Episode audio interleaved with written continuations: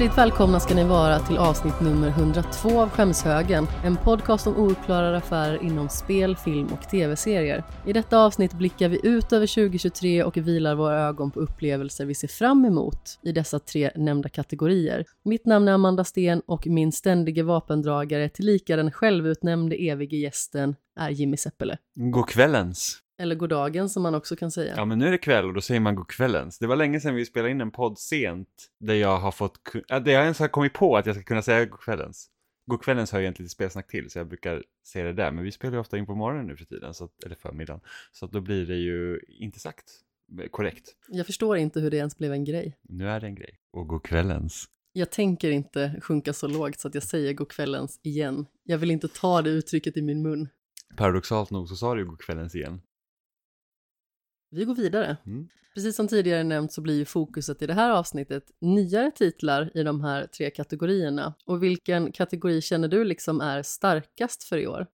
Oj, spel utan tvekan. Eller hur? Ja, fast i och för sig så hade jag nog sagt nästan varje år. Men det är bara att spelåret för 2023 är, det känns verkligen som att det är riktigt på gång för att alla pandemiförseningar känns som att utvecklarna har kommit ikapp så nu liksom nu slår man på stora trumman.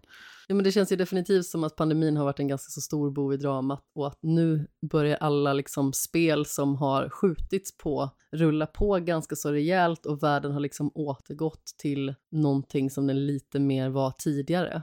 Mm. Och jag känner ju också att spel kanske är den kategorin som är starkast. Det fanns ganska så mycket att välja mellan och naturligtvis så finns det titlar som vi har utelämnat av en eller annan anledning. Dels för att vi kanske inte är så intresserade av dem själva, men också för att vi kanske helt enkelt eh, känner att det blir någonstans för mycket. Vi har ju ett litet upplägg idag som går ut på att vi kommer ha två stycken titlar i varje kategori som vi kommer fokusera lite mer på, vilket då innebär att vi får prata lite mer om dem, peppa lite extra för dem i den här pepisoden som jag kallar det. Vi pratade ju häromdagen, jag, Oliver och Adam, och då anklagade Oliver mig för att vara väldigt check med mitt eh, pepisoduttryck. Episod är ett bra namn. Jag är faktiskt väldigt nöjd med det. Det är liksom, ja, men det, det rullar bra på tungan. Eller hur? Efter vi har gått igenom de här två titlarna per person då så kommer vi gå igenom en lista som vi har knåpat ihop på förhand där vi helt enkelt bara säger någonting kort om varje titel. Mest så man liksom får en överblick kring vad det är som släpps under 2023. Både när det gäller spel men också film och tv-serier. Film och tv-serier är ju två kategorier som vi är intresserade av och tycker är väldigt roligt och som är en ganska så stor del av våran vardag. Men det är liksom inte alls på samma sätt som när det gäller spel heller. Och sen naturligtvis så har vi ju i varje kategori den lilla skämshögen som vi ska ta i beaktning. Så då kommer vi ju att utse en titel i varje kategori som vi naturligtvis då vill ta oss an under det kommande året.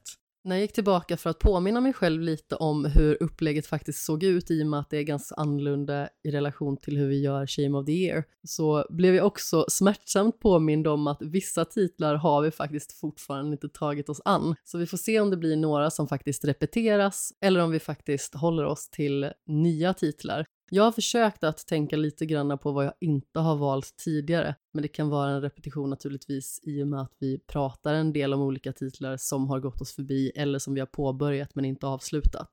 Jag är skitdålig på, på att ta tag i mina skämspel, eller skämssaker som jag väljer, för att jag, inte för att jag är dålig på att spela andra spel som kanske liksom ligger långt bak, men just de här titlarna som man nästan har byggt upp någonting, att det här vill jag verkligen ta mig an. Det är liksom skjuter man nästan upp ännu mer för att jag tror att jag är lite rädd för att bli besviken. Men vi har diskuterat något liknande fenomen också tidigare, det här när det släpps ett nytt spel som man har sett fram emot så otroligt mycket och sen när man väl ska starta det så känner man liksom någon form av ambivalens. Ja, jag är sån. Det är lite skillnad nu när jag köper de flesta spel digitalt, så att man liksom säger att nu köper jag spelet man, och sen kan man nästan i princip trycka igång det på en gång. Det blir liksom ingen väntan liksom på det sättet att säga bara, ah, shit, jag måste kolla brevlådan typ. Men när det var mycket att man köpte spel fysiskt och man liksom väntade på brev och man gick och väntade och väntade så bara snart kommer posten och så kommer posten och så har man spelet. Det blir så här, ah, okej, okay, det är klart. Liksom. Ehm, så att eh, det har ändrats lite för mig, men jag förstår känslan. Du är ju fortfarande så med Switch dock, för du litar inte på Nintendo. Ja, ja men precis, fortfarande, men oftast så när det kommer till Nintendo-spelen så är det ofta ingenting jag sett fram emot så här superlänge då, när, när det kommer liksom. Eh, det kan ju vara så här, det här vill jag verkligen spela, eller så kan det vara kanske någonting vi ska spela tillsammans och då, då blir det liksom så att då, då tar man tag på ett annat sätt. Men liksom typ, jag minns väldigt tydligt när, när eh, Witcher 3 skulle komma till exempel. Och då, då var jag hemma hos Oliver eh, och då åkte vi till webbhandeln och köpte det. Men då, eftersom jag var hemma hos Oliver då var det inte heller lika viktigt att jag skulle spela det för att vi kan ju liksom spela saker tillsammans. Och jag var så här, ja men nu har jag spelet. Det är så här, jag behöver liksom inte spela det på en gång eller jag behöver inte spela hela tiden. Medan Oliver var ju helt tvärtom. Han var ju typ, han kunde typ inte sluta spela istället. Och han bara, varför vill du inte spela Witcher? Och man bara, men jag vet inte, jag kan spela något annat, du vet.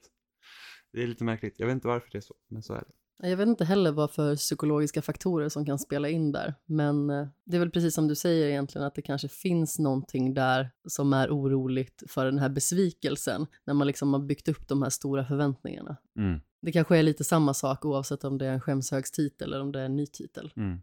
Men just när det kommer till en skämshögstitel så är det också så att förmodligen för min egen del så har jag kanske inte sett fram emot spelet innan det har släppts för att man kanske inte har så stor koll på det eller man kanske inte har brytt sig lika mycket. Man tänker man tar det när det kommer.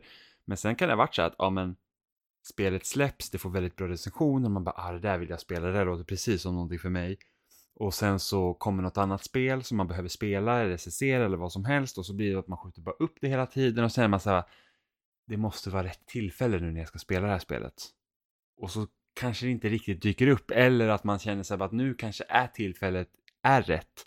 Men så vet man så att om jag inte kommer igång med det liksom tillräckligt mycket eller om jag inte blir klar med det tillräckligt fort så kommer det komma det här nästa spelet som jag måste spela Eh, på grund av ah, åtaganden och då kanske man liksom råkar skjuta bort det och då får man inte liksom hela den här hela upplevelsen och det, det är väl det. Så att det finns massa olika, man är rädd för att det ska komma ett störningsmoment som gör att man måste liksom sluta spela dessutom. Tyvärr är det ju egentligen så att har man lärt sig någonting i livet så är det att om man går och väntar på det rätta tillfället så kommer det inte komma ett rätt tillfälle. Så egentligen är ju det bästa att bara starta när man känner för det. Problemet är ju naturligtvis att man kanske inte känner för det för att man har en annan titel som man är igång med för tillfället till exempel. Eller för egen del så har jag ett spel som jag liksom precis har startat men jag har också ett annat spel som jag är liksom över 50 timmar in i som jag känner att jag måste bli klar med innan jag faktiskt kan investera min själ och min tid i den andra upplevelsen. Hur mycket jag än vill spela det andra spelet.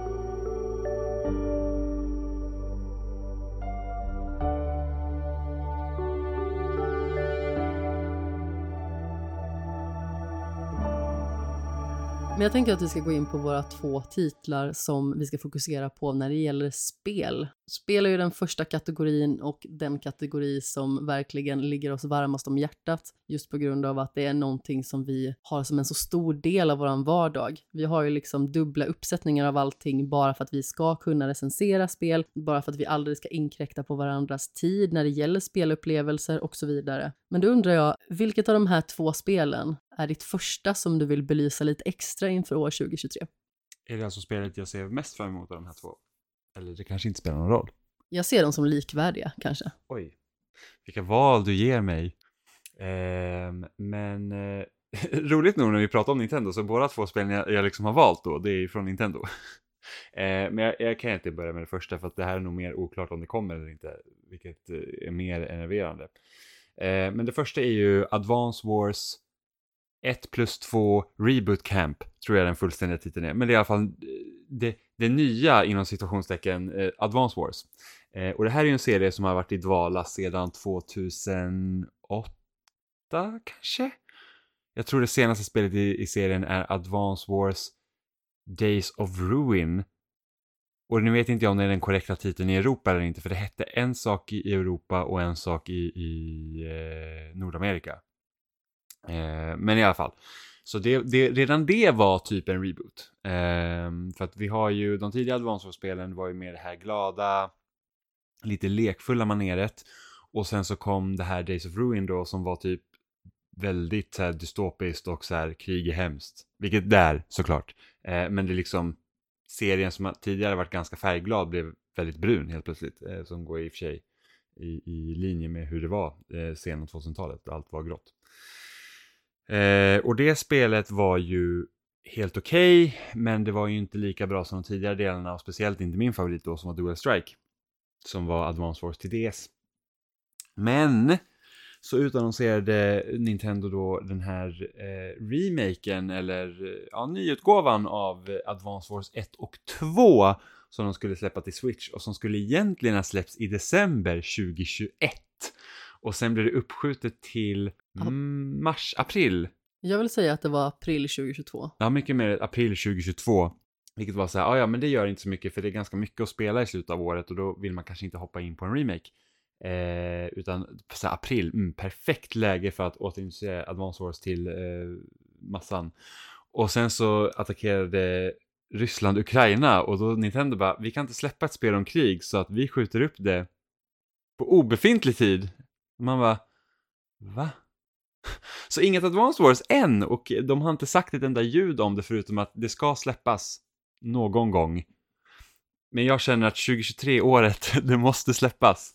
Eh, så jag hoppas ju att det kommer i år. Call of Duty bara, jag kunde inte bry mig mindre. Ja men exakt. Nu, förvisso så släpps ju Call of Duty på hösten så det är lite längre ifrån. Men, men samtidigt så att jag vet inte riktigt om, om jag vet inte riktigt varför, varför de valde att skjuta upp det över, om det verkligen var den anledningen. Om det var liksom bara så att, nej men vi, vi säger så bara. Jag vet inte. Det är en läglig anledning om inte annat. Ja men så, så är det, så är det. Eh, och grejen är att Advance Wars är ju en av mina favoritserier. Jag tycker att det är en serie som är, är liksom väldigt rolig just för att det är, det är ett strategispel som är omgångsbaserat om man inte vet vad Advance Wars är.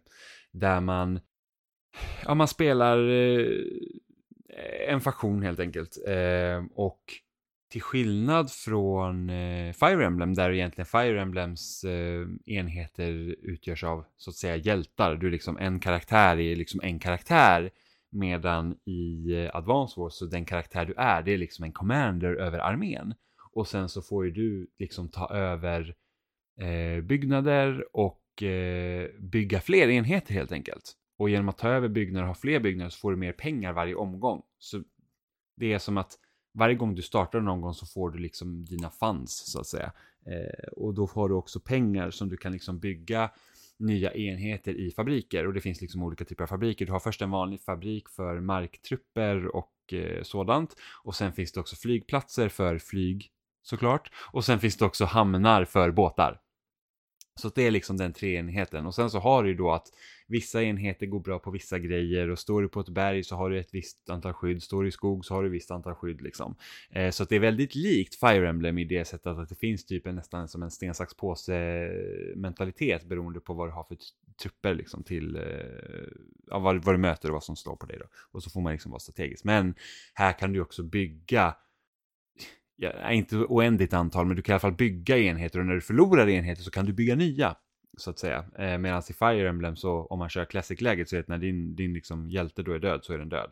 Men kör du också då som på, eh, ja inte Classic-läge då. Eh, så att när din enhet dör så dör du från den striden men sen kommer den tillbaka. Så det är ingen permadöd.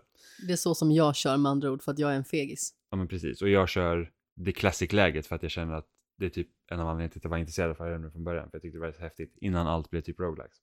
Eh, men jag hoppas ju att Advance Wars kommer tillbaka i år. Eh, och jag hoppas ju liksom att, ja, nu vet man inte om det är liksom eh, den båten har seglat iväg så att säga. För att ja, man tänkte sig att ah, men om, om den här remaken säljer riktigt bra så kan det betyda att serien återuppstår. Vi får nya delar, för det här är ju en remake av 1 och 2. Men det känns ju lite som att med tanke på att de har skjutit upp det här så länge så då vet man ju liksom inte. Det känns som att antingen är det någonting de struntar i att släppa eller så är det någonting de släpper och sen när det är släppt så, så är det bara släppt. Det, är liksom, det känns som att den här serien har svårt att komma tillbaka, vilket jag tycker är lite synd, men då har man i alla fall de här två. Tror du att det här är någonting som jag skulle tycka är kul? Ja, det tror jag. Jag som har en viss förbläss för strategispel, men kanske inte sådana spel som är superavancerade. ja, men precis. Eh, det roligaste med, eftersom du har spelat väldigt mycket strategi nu senast, men den här typen av strategispel tror jag inte du, du har spelat på väldigt länge i så fall. Just det här med att bygga enheter och ta över baser och sånt. Så att det liknar ju mer typ ett realtidsstrategispel som kanske typ nu vill jag kanske inte nämna Starcraft riktigt eftersom jag aldrig faktiskt spelat det, men, men lite mer åt det hållet, det här med att man, man liksom bygger och underhåller sin armé under tiden hela tiden och liksom pumpar ut nya enheter för att man måste. Eh, jag... Det är ett lite större sammanhang på något sätt. Ja, men precis, men det här är ändå inte, eftersom det också är omgångsbaserat så blir det ju inte det här att man måste hålla igång och vara kvick på ett sätt som man kanske måste vara i Starcraft eller Halo Wars som, som är ett spel som jag spelar mest. Eh, men jag och min kompis Robin, vi har ju spelat väldigt mycket Advance Wars eh, mot varandra, först och främst. Eh, och där var det alltid kul liksom när man hade man liksom kommit till den nivån att man liksom kom där med sin gigantiska armé och kunde köra över någon. Eh, och för de som spelar väldigt mycket strategispel, de vet ju också om att det är inte storleken på armén som spelar en roll, det är hur snabb man kan vara. Eh, men det är väldigt, väldigt roligt. Så att jag, eh, jag ser väldigt mycket fram emot att ett potentiellt Advance Wars ska släppas i år. Alla killar håller med där ute. Det är inte storleken som spelar någon roll, det är hur snabb man är. ja, visst så kanske man kan säga. Jag vet inte riktigt vem som blir nöjd över det dock. Ingen blir glad. Nej, ingen blir glad. Hur som haver. Mitt första spel som jag vill belysa lite grann är ett spel som jag tror inte finns med på så jättemångas listor. Just på grund av att det är liksom en ganska så smal nisch. Och det är Snufkin Melody of Moomin Valley. Ingen som lyssnat på någon podcast jag varit med i har säkert undgått att jag älskar Mumin av hela mitt mörka och kalla hjärta. Och att få utforska Mumindalen som en av mina favoritkaraktärer, Snusmumriken, i ett äventyrsspel är drömmen. Och jag känner liksom verkligen att eh, det här är någonting som jag har väntat på så otroligt länge egentligen. Jag har ju spelat lite Muminspel typ när jag var barn. Jag har för mig att jag hade något så här CD-ROM-spel som var lite halvtaffligt och sen naturligtvis så, precis som jag berättat om tidigare så spelade jag det här Mumin Match and Explore Förlåt, det var det här så himla kul som and Explore, så världens mest intrikata titel till något som jag antar var ganska simpelt. Ja, alltså det är ju mångt och mycket någonting som liknar Candy Crush mer än någonting annat. Mm. Det var ju ett av de spelen som var nominerade, jag kommer inte ihåg i vilken kategori, till Nordic Game Awards från Finland. Mm. Muminspel har varit en ganska så stor bristvara med andra ord. Och jag älskar ju Mumin, har gjort ända sedan jag var liten. Och framförallt så känner jag liksom att det är en ganska så mysig värld att utforska. Och hur de har porträtterat världen ser faktiskt magiskt ut. Är det här någonting du kommer spela Jimmy? Ja, jag tror det. Jag undrar ju dock hur stort är Mumin?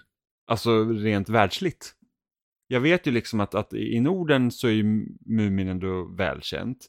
Och jag vet att i Japan måste ju ändå Mumin ha någon form av förankring med tanke på att den tecknade serien som många av oss har växt upp med var ju animerad från Japan. Men hur ser det liksom ut i resten av världen? Liksom i USA, är Mumin känt där på något sätt?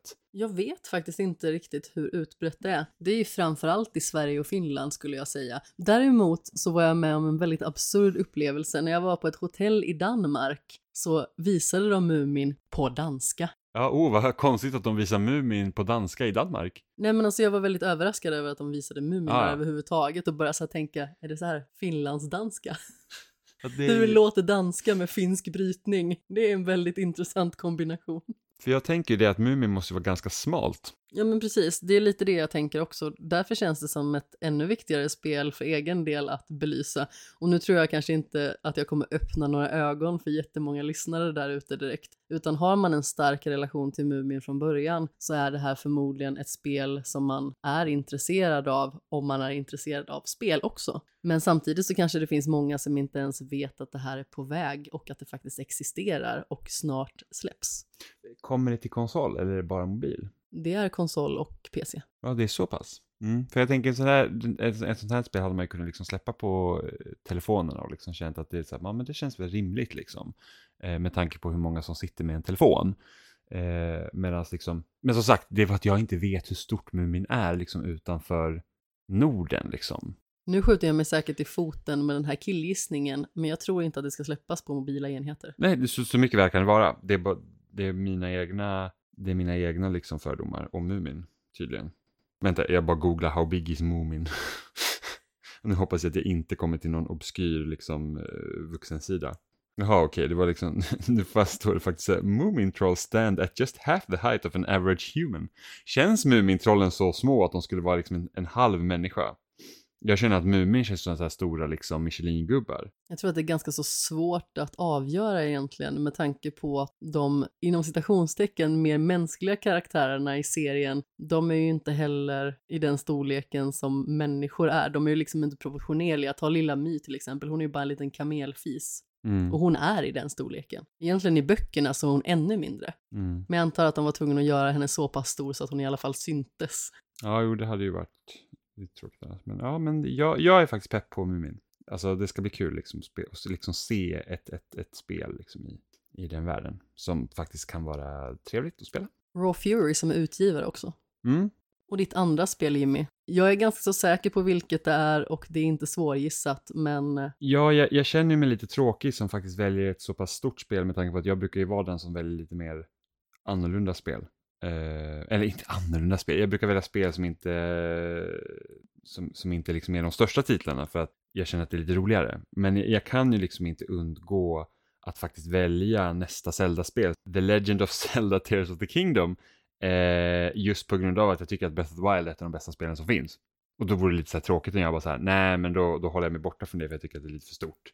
Eh, och, och då är det så här att kan blixten träffas två gånger Eh, med tanke på att problemet när man har ett spel som Breath of the Wild som jag tycker om så himla mycket är det att en uppföljare först måste då också leva upp till det man tyckte var innan fantastiskt men samtidigt så det är ju inte då nytt längre eftersom det här är en rak uppföljare snarare än att det är liksom ett nytt Zelda-spel bara säger jag. Eh, och en del av Zelda har alltid varit att det är så himla kul att upptäcka en ny version av Hyrule. Och det här ska ju vara till synes samma liksom karta som det var i Breath of the Wild med tillägg då. Med tanke på att det här verkar utspela sig en del i luften och där var man inte alls liksom på samma sätt i Breath of the Wild. Eh, så att jag är ju väldigt, väldigt nyfiken på de tilläggen de har gjort med tanke på att Breath of the Wild känns så himla komplett. Eh, förutom då att det största eh, minuset egentligen med Breath of the Wild är liksom avsaknaden av större tempel. Eh, och de tempel som fanns då, de här eh, liksom Guardians som man kan säga, eh, som fanns, de var ganska likartade. Och, vilket var lite tråkigt med tanke på att Zelda är ganska känt för att varje tempel har en ganska tydlig eh, tema. Liksom eld, vatten och allt det här. Medan här var det liksom så att du hoppar in i den här stora typ robotliknande varelsen och sen så såg det ganska tråkigt och liknande ut. Men, men liksom upptäckandet i Zelda och hur de liksom hade de här olika elementen i Breath of the Wild var ju liksom det spelets styrka. Så det ska vara väldigt kul att se hur de har utvecklat det konceptet. Det jag är mest nyfiken på kring det här spelet, det är hur många Nintendo Switch som kommer medtagas till vårt bröllop. För det här spelet släpps dagen innan vi gifter oss. Ja, det är liksom så här att man, man var lite så här, hmm, ska vi ställa in? Så här, nej jag skojar bara, absolut inte. Men eh, det blir spännande. Blir det lite Zelda kanske på, um, kanske ta med lite Zelda och spela innan man går och lägger sig. Den romantiska bröllopsnatten ihop med Zelda. Eller hur? Du får vara i något hörn, Amanda, om inte du också ska spela. Kan spela tillsammans. Jag kan spela någonting annat. Ska du inte spela Tears of the Kingdom? Jag vet faktiskt inte riktigt om jag kommer göra det. Det känns som att jag kanske behöver ta tag i Breath of the Wild då först. Och precis som jag deklarerade i avsnitt nummer 100 så känns det lite grann som ett spel som många tycker att jag borde spela, men jag är väldigt osäker på att det kommer tilltala mig. Det känns inte som ett spel som jag kommer tycka om på det stora hela. Det finns säkert element som jag kommer uppskatta, men just det här släppas i en öppen värld, du får göra precis vad du vill, varsågod. Det är liksom inte riktigt min grej. Jag trivs bäst i stängda landskap. Mm, men jag tror inte att du hade behövt, eh, jag tror inte att du hade behövt spela Breath of the Wild för att kunna uppskatta uppföljaren då. För jag, eh, jag är osäker, eller jag tror, och det här säger jag utan att egentligen veta någonting, är ju att Tears of the Kingdom är en lite mer fokuserad upplevelse än Breath of the Wild. Även om jag också tror att Tears of the Kingdom också kommer kunna vara öppet för den som vill. Och mitt andra spel har lite samma problem som ditt spel egentligen. Kan blixten slå ner på samma ställe två gånger undrar jag om Hades 2. Det är ju liksom inte första gången och förmodligen inte sista som jag säger att jag vill ha Hades 2 mer än jag behöver Hades 2. Det känns otroligt okaraktäristiskt framförallt av Supergiant Games att skapa en uppföljare då de liksom har gjort sig kända i indiesvängen som skapare som för varje ny upplevelse kombinerar nya genrer, teman och idéer. Och med tanke på att Hades var en sån pangsuccé så är det dock naturligtvis ingen överraskning att de vill rida vidare på den vågen, vilket jag sympatiserar med och respekterar till fullo. Det är också enligt mig deras bästa spel. Summan av Supergiant Games kardemumman och det finns inget med spelet jag egentligen skulle vilja ändra på. Så det finns ju lite kluvna bitar där när det gäller det här spelet. Jag vill naturligtvis ha Hades 2 just på grund av att det första spelet var briljant. Samtidigt så känner jag att det här överraskningsmomentet som jag antar att många kände när The Legend of Zelda Breath of the Wild släpptes, det var förmodligen lite liknande det här. Det var liksom så nytt, nyskapande och alla planeter stod i linje på något sätt. Och det är väldigt få som inte uppskattar Breath of the Wild eller Hades. Och jag tror att det kan bli lite samma sak här när de här uppföljarna släpps. Är de för lika sina föregångare för att liksom känna som väldigt unika upplevelser? Mm. Jag frågar mig själv om jag kommer spela Hades 2 i år eller inte. Eftersom det släpps i Early Access. Det beror ju också på naturligtvis när det släpps på konsol. Ja, men så är det också. Och det är ju väldigt osäkert än så länge. Det kommer ju släppas i Early Access som sagt i år, men vi är ju inte helt säkra på när det kommer att komma till konsoler och vi är ju sådana som helst sitter i soffan när vi konsumerar våra spelupplevelser. Så vidare inte jag faktiskt går på bandet naturligtvis. Det var väldigt roligt för att jag var på gymmet igår och innan jag skulle ha min gruppträningsklass så ställde jag mig på löpbandet bara för att jag kände att jag ville bränna av några steg. Och då hade jag med min switch i bärbart läge och gick och spelade och så hade jag en vän och kollega som stod bredvid mig som slängde en väldigt road blick och lite förvirrad blick på mig när jag gick och gjorde den här skumma multitaskingen. Bara en liten inflikning om mitt liv och hur intressant det är. Jag hade ju faktiskt varit det hade nästan varit mer imponerande om du inte hade tagit med din switch i bärbart läge och släpat med tvn med dockan och allting och bara så här riggat upp bandet med liksom en, en, en liten platt skärm och sen kopplat in switchen i den och sen spelat. Ja, det kanske var en onödig inflikning att säga att det var bärbart. Lite faktiskt, fast man vet aldrig. Man har ju sett värre saker. Jag såg ju en när jag fortfarande bodde uppe i Stockholm så såg jag ju en person som tog med sin eh, Chromecast och försökte koppla in den i tvn i gymmet. Precis när jag kom in i tv-spelsvängen så hade jag ju bara en liten tafflig laptop att spela på. Och då satt jag på tåget och spelade Batman Arkham Asylum. Mm. Innan telefoner och sånt faktiskt hade liksom eh, typ app, alltså bra appar och innan typ Netflix och det fanns i Sverige. Det känns lite sjukt att man liksom levt i en tid där Netflix inte fanns i Sverige. När det liksom ändå var vedertaget. Men liksom, jag har ändå haft Netflix i ja, tio år, ganska exakt. Eh, men då hade jag alltid med liksom en bärbar dator liksom laddad med serier som man laddar ner istället för att liksom streama som man gör idag. Även om det kan vara svårt att typ streama på tåg och sånt när det liksom kommer till svackor eh, i mottagningen. Men, eh, men då, jag kommer ihåg, jag såg typ så här, ja men ladda ner någon säsong av Felicity så att man och kollar på tåget. Jag laddade ju inte ner utan jag hade ju i så fall med mig DVD-skivor ja, det, i ett fodral. Precis, det kunde man också ha. Det, det, det har man ju faktiskt haft. Man liksom så här laddade typ res, halva resväskan var laddad med DVD-boxar liksom. Då kändes det ju väldigt modernt. Idag känns det verkligen så bara, gud vad mycket man släpade på. Eller typ när man, eh, när jag och Robin typ träffades eh, och skulle spela tillsammans så då blev det liksom att man, man liksom hade med sig en binder med massa skivor liksom. Ja, det är bisarrt. Ja, men det var exakt så jag färdades, både liksom när jag var på resande fot och när jag faktiskt skulle och instruera tidigare på olika klubbar och man faktiskt skulle till exempel börja byta musik, för då kanske man hade olika program med sig och då hade man kanske tre, fyra olika upplagor och istället för att släpa med sig hela fodralen så hade man ju en sån här liten mm. CD-väska. Ja, men precis. Som tidigare nämnt så kommer vi lite kvickt gå igenom en radda med spel som eh, vi kommer bara lämna någon liten kommentar kring. Återigen bara för att man liksom ska kunna få en liten bild av vad som släpps. Det kanske är att man helt enkelt får något tips på vägen på något spel som man möjligen skulle kunna bli intresserad av som man inte har upptäckt tidigare eller ett spel som man kanske blir påmind om som man inte har tänkt på faktiskt existerar eller är på väg att lanseras. Så då börjar vi med A Space for the Unbound ett pixligt indieäventyr som hanterar svåra ämnen låter minst sagt som ett Amanda-spel. Och det var vår kära Oliver som rekommenderade det till mig med motiveringen lång pretentiös titel och tonårssvåra karaktärer som stirrar drömskt mot horisonten. Och jag känner mig 50% ärad och 50% hånad. Ja, alltså det här spelet får ett så bra betyg också, så jag är också lite nyfiken på det faktiskt. Men sen ska man ha tid till det. Sen så har vi Diablo 4, nästa del i Blizzard Entertainments framgångsserie Diablo, vilket vi planerar att ta oss an kooperativt. Ja, och det är typ en anledning till att jag undrar så här, är det här spelet som kommer få mig att uh, tycka om den här uh, genren? Hade du spelat något Diablo-spel alls innan? Jag spelade lite av trean och var inte jätteförtjust. Uh, och jag har också typ försökt spela liknande spel som nu försvinner det här, den här titeln kommer jag inte alls på bara därför. Men det var ganska poppis i slutet av 2000-talet. Eh, innan Diablo 3 hade kommit. För att det var ju en ganska långt glapp mellan Diablo 2 och Diablo 3 där det inte kom den här typen av spel. Och det här spelet kom in och har fått kanske två uppföljare eh, som folk var liksom helt eh, förtjusta i. Är det något spel som vi har planerat att spela tillsammans? Nej, inte. Vi ska se. Torchlight. Ja, naturligtvis som jag också har försökt spela med och liksom bara, ah, det är liksom fastnar inte. Och jag vet inte om det har någonting att göra med att det är man ser snett uppifrån eller liksom så. Men eh, jag, jag har svårt att fastna för de här spelen.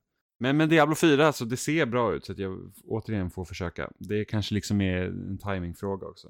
Sen så har vi Fire Emblem Engage detta senaste tillskott i Fire Emblem-serien är förvisso redan släppt, men de strategiska momenten serien är känd för är lika fenomenala som alltid och värda att lyfta fram. Sorgligt nog är berättelsen en påse skräp dock. Ja, alltså det är fortfarande roligt med Fire Emblem, men det här är ju det spelet jag tror jag tycker minst om som jag spelat av, av dem. Jag älskar ju att spela det, men återigen, jag är liksom inte så investerad i alla karaktärer och dylikt. Det intresserar mig inte på samma sätt som Three Houses gjorde. Och jag har en lång harang om det här i senaste spelsnack. Så om man inte har lyssnat på det så får man jättegärna göra det om man vill höra mer om Fire Emblem Engage.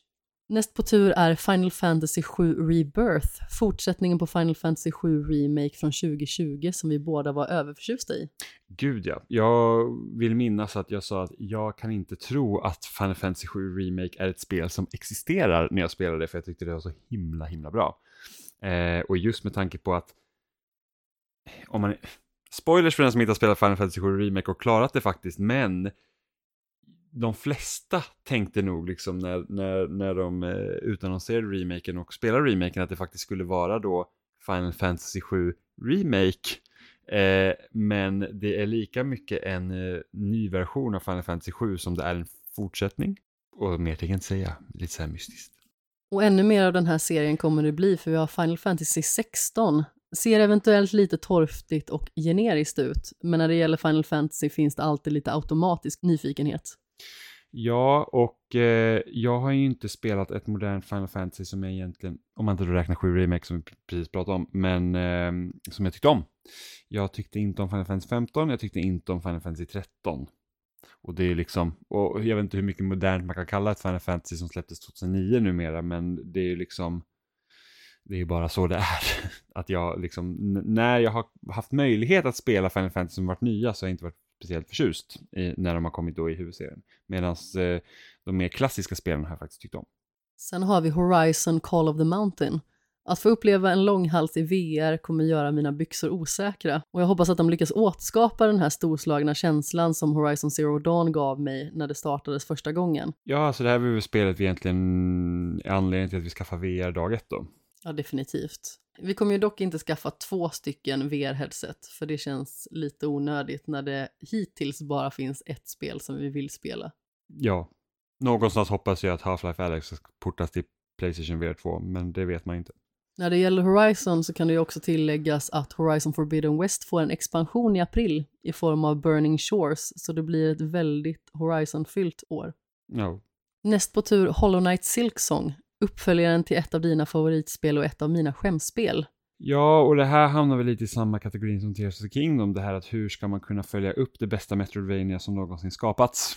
Eh, och liksom då är förväntningarna också skyhöga, så det är så här, kan man tycka om, eh, alltså, kan det verkligen slå lika hårt som Hollow Knight? Och så här, behöver den slå lika hårt som Hollow Knight för min del? Sen har vi Like a Dragon Ishin, Yakuza spin-off som utspelar sig i 1860-talets Japan, där huvudkaraktären beger sig till Kyoto för att finna sin faders mördare och återupprätta sin ära. Ja, och det här är ju liksom en remake av ett eh, äldre spel också. Jag vet inte om jag kommer spela detta. Det släpps dessutom ganska snart, men kanske någon gång.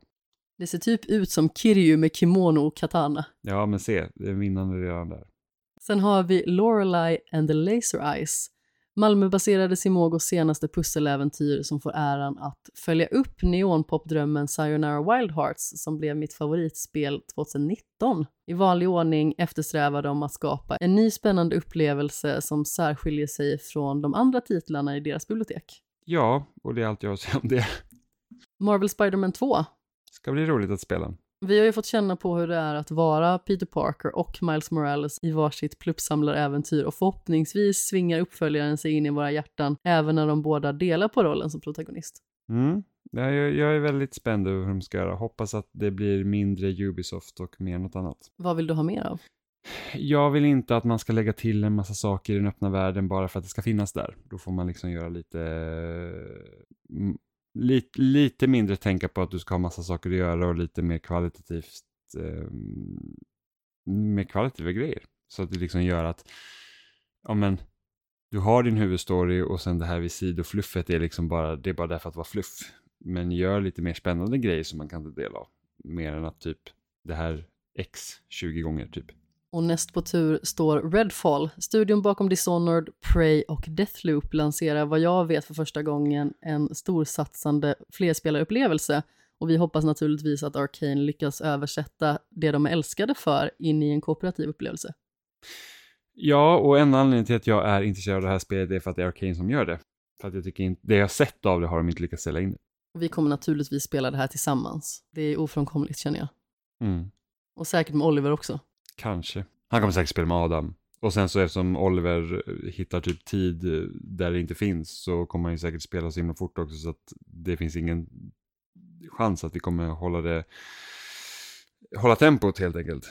Han är klar när vi trycker på start. Precis, så att du och jag kommer i alla fall spela tillsammans. Härnäst så är det Sea of Stars, turordningsbaserat rollspel i klassisk anda från Sabotage Studio, kända för spelet The Messenger. Ja, och det här ser ut att vara någon typ Chrono Trigger-liknande spel också, det ser jag väldigt mycket fram emot. Ja, jag ville minnas det, det var därför jag smög in det på listan. Sen har vi ju Season A Letter to the Future, pinfärskt indieäventyr som du har spelat igenom och recenserat dessutom redan, medan jag ännu är i startgroparna. En av våra mest emotsedda spelupplevelser för 2023 och din recension går att läsa på loading.se i vanlig ordning. Ja, men det gör det. Och sen så har vi Starfield, Bethesdas rymdepos som försenades från det välplanerade datumet den 11.11 som var 11-årsjubileumsdagen för Skyrim och det ser ju oroväckande stort ut. Ja, precis. Oroväckande var ordet. Eh, vi vet ju alla hur det kändes för No Man's Sky när det kom och hade ett x antal planeter som man skulle utforska och så vill jag säga att ja, men den här stenen har jag sett förut. Eh, och när det kommer till Starfield så kommer det såklart vara en mer regisserad upplevelse med tanke på att det är Bethesda som har gjort det. Det kommer finnas en, en, en main story som inte bara är typ kom till mitten av universum. Ett tydligare narrativ helt enkelt. Ja, men det är ju också fortfarande så här att less is more lite. och, och då är det så här, hur kommer... För att, det finns ju ett annat spel som är liksom också lite följer så här Bethesda-formen som Obsidian gjorde och det är ju The Outer Worlds. Precis, eh, där man hade x antal planeter som man kunde utforska. Där egentligen en planet mer eller mindre är typ en stad. Eh, och det är väl lite det man ska komma ifrån. För det är också så här att, okej, okay, du slänger in ett spel med massa planeter, varför ska det då vara planeter om det liksom inte är någon egentlig skillnad mot hur deras spel har varit tidigare?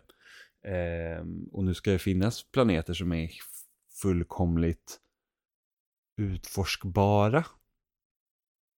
Eh, vilket är kul. Och såklart, det kommer förmodligen finnas en jävla massa planeter som är skittråkiga. Och man vill ju hitta de här guldkornen, det är väl lite det då.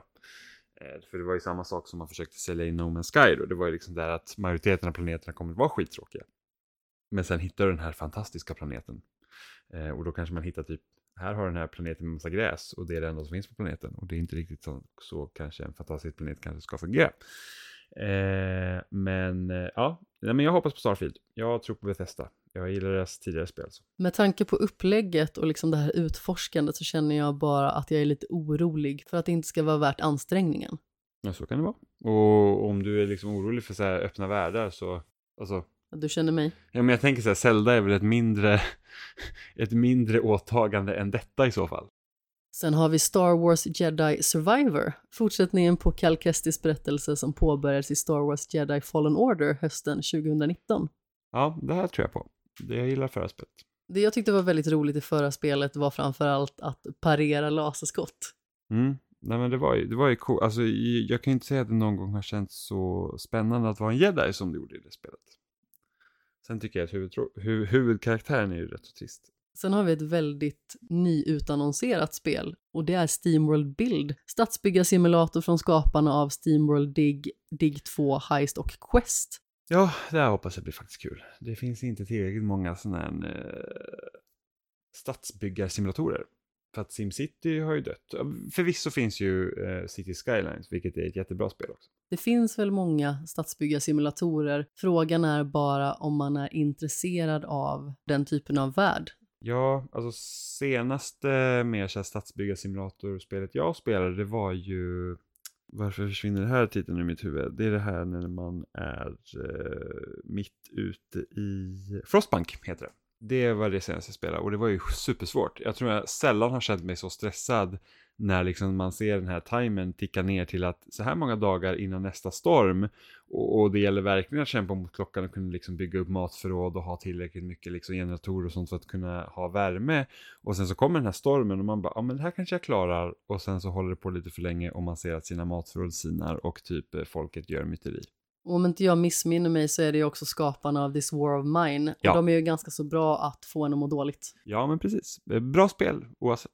Steamworld Build är jag ju väldigt sugen på att spela i alla fall. Just den här kombinationen av simulatorspel och den här studion som har liksom en så himla trevlig historik. Det kan ju bara bli bra egentligen.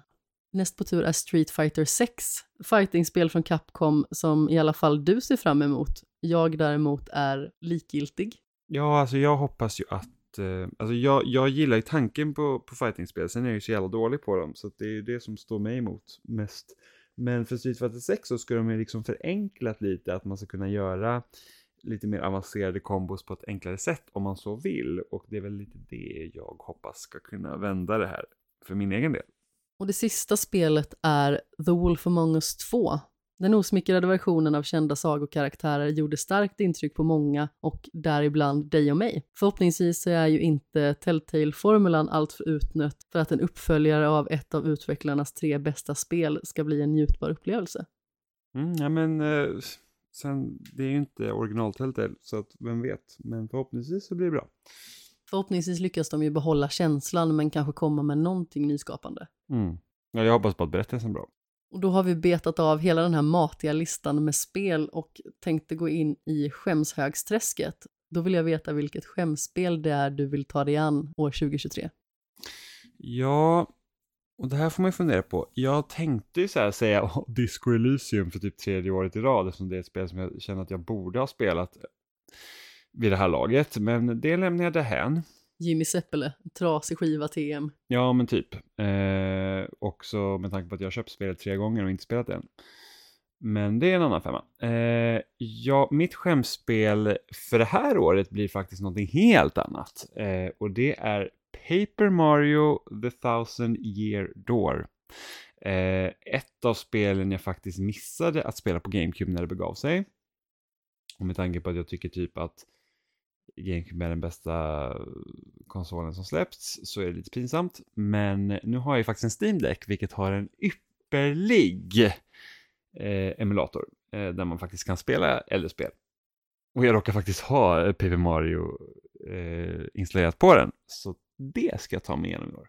Och mitt skämtspel har jag ju faktiskt spelat säkert 60 timmar men aldrig ens kommit till Skellige. Och det är ju The Witcher 3, The Wild Hunt. Det är ett fantastiskt spel som har så himla många extraordinära sidoberättelser och det känns som att man alltid kommer liksom på skeven någonstans och hittar någonting som man liksom inte tänkte att någon skulle ha hittat tidigare, även att de naturligtvis har det. Men det känns verkligen som att man kan snubbla in lite på vad som helst. Och jag känner liksom att jag verkligen vill bli klar med det här spelet någon gång, även att jag vet att det kommer ta förmodligen hundratals timmar.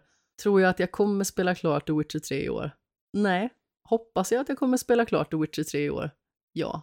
Jag känner att jag i alla fall får leva lite på det här hoppet. För att jag har spelat det ganska så mycket och jag har börjat spela det flera gånger om. Och jag tror att första gången var ju ändå den hårdaste omgången. För att tio timmar in så hade jag glömt hur man kallade på Roach. Så jag sprang hela tiden och jagade hästen. Ja, det blir lite jobbigt. Sen så råkade jag klicka på knappen när man kallar på honom av misstag och helt plötsligt blir allting så himla mycket lättare. Ja, men så är det. Det var ungefär som när jag spelade Fallout 3 och kom inte på hur fan i helvete man kunde starta ficklampan. Sen så vet jag naturligtvis inte hur jag ska göra när jag startar upp The Witcher 3 igen. Förmodligen så kommer jag ju börja om från början, bara för att jag känner liksom att jag vill ha den fullskaliga upplevelsen i ett svep egentligen. Och att det liksom är den här gången som jag får ta del av allt. Samtidigt så känner jag ju att den senaste gången det spelades igenom så kom jag ganska så långt. Så en liten del av mig vill börja därifrån också. Och då kanske jag äntligen kommer till Skellige. Hur långt kom du senast? Till precis innan avfärd. Ja, okej. Okay. Så jag har fått lite liggeria och allt annat spännande. Oj, oj. Lite obekväma bilder på guppande karaktärer. Mm. Har en väldigt rolig video också på min Instagram där spelet hängde sig och eh, Geralt står och förgäves försöker springa in igenom en öppen dörr och bara springer på stället. Ja, det är ju speciellt. Det för, för övrigt så slår det mig när jag spelade eh, Dragon Age Inquisition och min karaktär helt plötsligt började skela med ögonen. Och liksom prata och se helt från vettigt ut. Det var liksom bara så här, ja, så kan man också göra. Helt plötsligt är det väldigt svårt att ta det på allvar. Ja. Men vad säger du Jimmy, ska vi ta oss in på nästa kategori?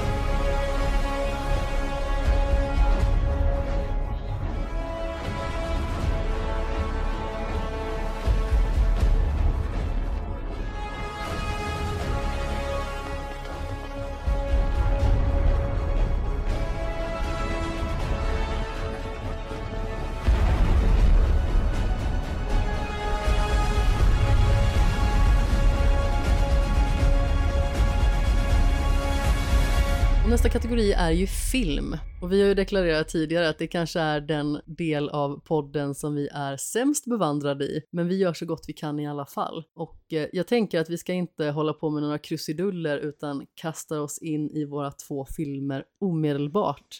Vilken är din första film, Jimmy? Min första film är Oppenheimer. Eh, och det är ju mer eller mindre bara för att det är eh, Christopher Nolan som gjort den. Norpade den framför ögonen på mig gjorde du också. Ja, så är det. Jag har ju inte liksom så superkoll på film på det sättet och då blir det liksom så här att man ser en trailer och tänker att den där filmen kan jag se och sen är det inte mer med det. Men eh, Christopher Nolan är en sån som, alltså han kanske inte gör de bästa filmerna alltid, men de är alltid, alltså de är alltid intressanta. Och sen kan man alltid tycka att det är lite synd för det vet jag att när han skulle göra Dunkirk och kände jag att ah, det är lite synd att göra Dunkirk. Liksom. Han, han kan ju ändå göra liksom med de här speciella filmerna med någon form av twist. Men jag måste säga att jag gillade Dunkirk också, även om den var mer eh, jordnära. Och jag hoppas ju på den. Jag tror ju att Dunkirk definitivt gör sig bäst på bio dock, bara för att liksom få den fullskaliga ljudbilden och eh, den visuella upplevelsen som det är när man liksom ser det i den skalan. Så är det, men jag såg den inte på bio och jag gillar den ändå. Jag är också ganska så svag för Nolan faktiskt och eh, framförallt så brukar han ju ha otroligt starka skådisar. Du sa ju att han kanske inte nödvändigtvis gör de bästa filmerna, men en av mina favoritfilmer, The Prestige, är det ju han som ligger bakom. Så är det. Men sen kan man inte alltid leva på gamla meriter heller. Absolut inte. Det är nog bara för att jag gillade inte riktigt Tenet. Den bismaken kanske sitter kvar hos dig ännu. Mm. Jag har lite grann skakat av med det. Han har gjort så otroligt många starka filmer. Och framförallt så tycker jag ju ändå att han kommer med ganska så mycket nytt hela tiden. Det känns som att han hänger inte kvar så mycket i det gamla. Visst, han gjorde ju en trilogi i och med Batman, men det var också en väldigt stark trilogi. Ja, så var det ju. Och också planerad naturligtvis. Mm. Och någonting som också var planerat, det var ju andra delen av Dune, som är filmen som jag ser fram emot otroligt mycket. Jag vill ju alltid ha mer Villeneuve och att faktiskt få liksom se vart den här berättelsen leder då jag liksom inte har läst någon bok och inte heller sett den här filmen från, jag vill säga att det är 80-talet. Mm. 80 eller 90.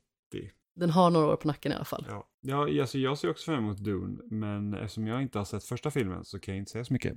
Är för att du sov. För att jag somnade, ja. Precis. Vi har säkert berättat den här historien tidigare, men jag tänker att för skojs skull så drar vi den en gång till bara för att det kan ju finnas någon ny lyssnare som inte har hört det här jag och Jimmy och eh, Oliver och Jenny var och såg Dune på Bergakungen och mitt i filmen så är det ganska så mörkt och lite svårt att utröna liksom vad det är man sitter och bevittnar. Och då hör jag liksom ett väldigt raspigt, djupt ljud som liksom fyller upp rummet förgäves försöker jag att leta mig fram i bilden och se var det kommer ifrån, om det är något monster eller liknande. Och sen så bara känner jag att det här ljudet kommer skrämmande mycket från mitt vänster. Och då vänder jag mig om, möter Olivers blick på andra sidan dig Jimmy, du som sitter som en fågelholk och låter ut över hela biosalongen med din snarkning. Ja, men jag är så jävla trött. Alltså det, ett tag där så var det helt hopplöst. Jag somnade fan på varenda film liksom man kommer till en punkt där man bara säger, jag kan inte hålla ögonen öppna. Nu är det faktiskt några filmer på rad här som jag inte har somnat på. Även om någon gång, alltså det blir alltid någon gång där det blir så att fan, nu är jag så trött att jag skulle bara kunna somna. Och jag förstår liksom inte riktigt varför. Förut somnade jag aldrig på bio. Jag tror att det är läge att vi ser om Dune i alla fall. Ja, gud, ja, ja, jag har ju velat se om Dune jättelänge, men det, den är också jävligt lång.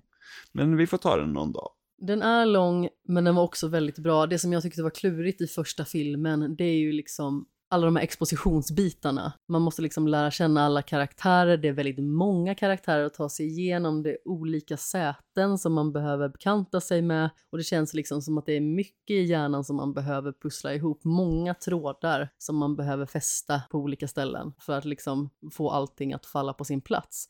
Och när man då kanske ser den filmen igen så blir det förmodligen lite tydligare. Och även den här gången så är det ju otroligt starka skådespelare som är med. Och jag imponeras väldigt mycket av hur eh, Villeneuve jobbar liksom, både med bildspråk och hur skådespelarna liksom för sig i hans filmer. Så jag ser jättemycket fram emot det här.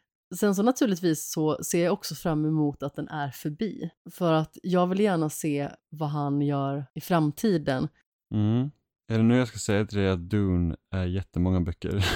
Ja, men jag vet inte riktigt hur många delar filmerna skulle vara. Nej, jag tror, jag, så här, jag tror ju inte att han, eh, jag tror inte att han kommer filmatisera varenda jäkla bok om Dune. Jag tror att det här är väl mest den första boken egentligen, för jag tror att den första filmen slutar typ halvvägs eller något sånt.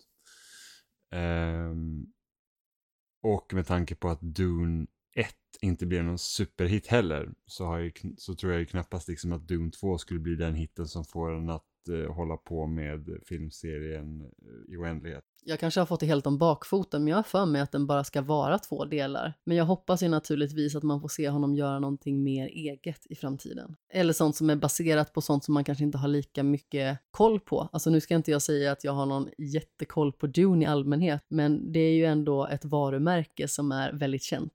Mm. Han kanske får göra en Marvel-film som alla andra. Det hoppas jag verkligen inte. Nej, det hoppas jag också. Alltså det är så här att jag, och även om jag liksom har kommit liksom ut på andra sidan när det kommer till Marvel-filmer och sånt, att jag faktiskt liksom tycker det är ganska kul, så är det fortfarande så här att jag ser ju gärna att filmer inte bara är superhjältar. Eller att liksom hela vår populärkultur ska kretsa kring superhjältar. Det är därför jag är lite så orolig när det kommer till spel. Att det liksom blir väldigt mycket Marvel. eller DC, eller att folk liksom att jag vill ha ett Iron Man-spel och jag vill ha ett X-Men-spel och jag vill ha det här. Och nu vet vi att ett Iron Man-spel är på väg och det är också ett, eh, ett Wolverine-spel på väg. Men att liksom att, att studios inte liksom blir upphängda på att bara göra det.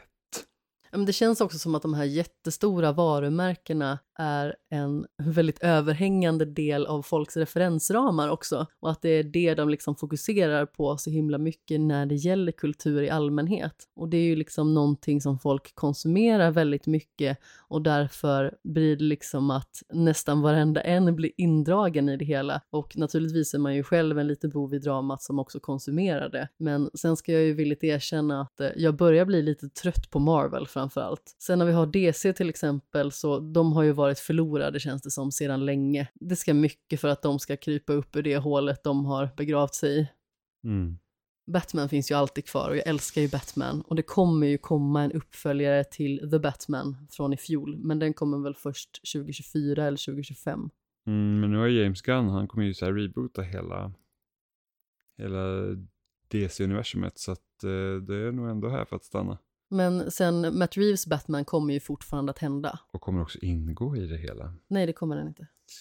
Men till viss del. Jo, men den kommer ändå hållas utanför Justice League till exempel. Ah, ja, men jag skulle ändå tro att det är så eh, James Gunn planerar sitt DC-universum. Att det ska kunna vävas in vid behov. Även om såklart inte nästa Batman-film kommer vara någon form av liksom tie-in på något sätt. Utan den får fortfarande göra sin grej. Jo men precis, så som jag har förstått det så ska det liksom vara en avstickare. Det ska Mm. inte vara någonting som man liksom försöker dra in och blanda in i allting annat bara för att det blir svårt med den tonen. Mm. Men som sagt, jag, jag har liksom ing, jag har inte direkt någonting som att göra att jag bryr mig om eh, DC-universumet så. Att jag liksom kommer följa det lite jag gör med Marvel. Och sen är ju du betydligt mer investerad i Marvel än vad jag är. Ja, ja, precis. Med tanke på att jag har sett allting. Ja, Jag har ju sett nästan allting också. Det är några få titlar som jag har missat här och där men det är ju framförallt Ant-Man and the Wasp. Mm. Och jag känner mig inte direkt som en fattigare människa på grund av det. Nej, alltså det är inte den bästa filmen direkt. Första Ant-Man är desto bättre. Men för att avrunda lite om eh, Dune Part 2 så ser jag otroligt mycket fram emot i alla fall att de förhoppningsvis knyter ihop säcken snyggt och att eh, Villeneuve liksom fortsätter att briljera på det sättet som man har lärt känna honom för. Mm. Din nästa film? Det är Spider-Man Across the Spider-Verse. Jag tror jag valde exakt samma film förra året. Ja, det gjorde du faktiskt. Ehm, och eh, ja, jag tycker ju att första filmen är ju otroligt bra. Alltså, jag skulle till och med vilja säga att det är det, den bästa Spider-Man-filmen. Ehm, och jag hoppas verkligen att den här nya inte tar i för mycket och att den faktiskt liksom inte att det blir så att åh den ska bli så himla stor nu och, och då kommer det liksom kännas lite så här att okej, de försökte för mycket och det funkar inte riktigt men jag har stora förhoppningar på att den här filmen kommer vara grym. Och min nästa film är The Killer som regisseras av David Fincher. Och det är en regissör som har gjort sig väldigt känd för att vara oerhört stark när det gäller mysterium till exempel. Så som Fight Club, Seven, Gone Girl, filmatiseringen om eh, Zodiac-mördaren. Och sen så har vi ju naturligtvis hans involvering i Mindhunter. Jag känner verkligen att det är ett litet hål i mitt hjärta att den serien inte fick fortsätta. Första säsongen var mycket bättre än den andra, men den kvaliteten som serien höll hela vägen igenom var ju lysande. Mm. Och här har vi ju liksom ytterligare en thriller då med Michael Fassbender i huvudrollen och det gör ju absolut ingenting för det är ju en personlig favorit för mig. Mm. Och då kommer vi in på den här långa listan fast i filmsvängen istället. Och då är första filmen Asteroid City.